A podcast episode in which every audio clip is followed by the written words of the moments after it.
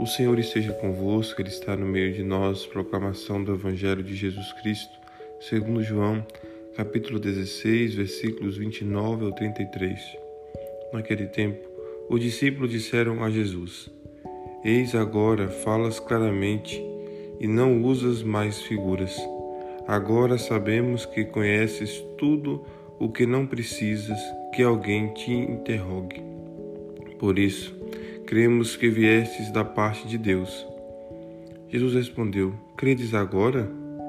Eis que vem a hora, e já chegou, em que vos dispersareis, cada um para o seu lado, e me deixareis só.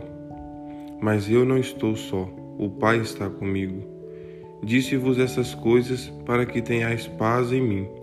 No mundo tereis tribulações, mas tende coragem, eu venci o mundo palavra da salvação. Glória a vós, Senhor. Meu irmão, minha irmã, graça e paz da parte de nosso Senhor Jesus Cristo.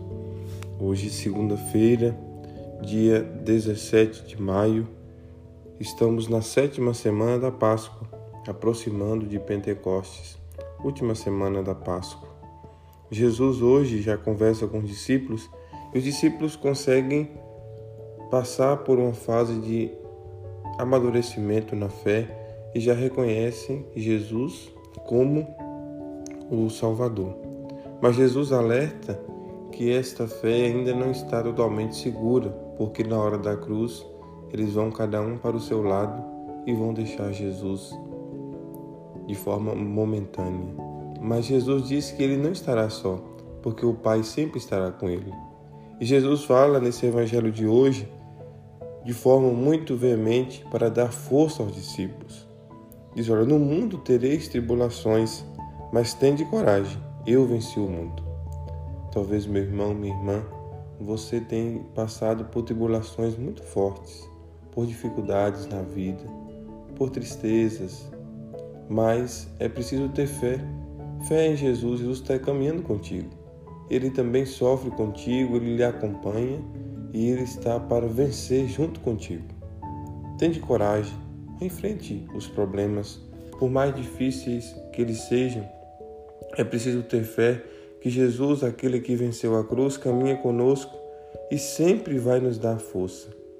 Mesmo que aparentemente nós não sintamos essa força, Ele está conosco. E nós iremos vencer, porque Jesus venceu. Se Jesus venceu e Ele caminha conosco, ele é a vitória em nossa vida, nós também conseguiremos vencer as dificuldades. Quais são as tribulações, as dificuldades que você tem passado? Coloque tudo isso no coração de Deus para que Ele possa lhe ajudar, possa lhe dar força. Tenha coragem, levante a cabeça, peça força a Deus, peça as luzes do Espírito Santo para que você possa enfrentar todos os problemas, possa vencer e assim glorificar a Deus, porque Ele jamais nos abandona. Que o Senhor nos abençoe e nos ilumine. Ele que é Pai, Filho e Espírito Santo. Amém.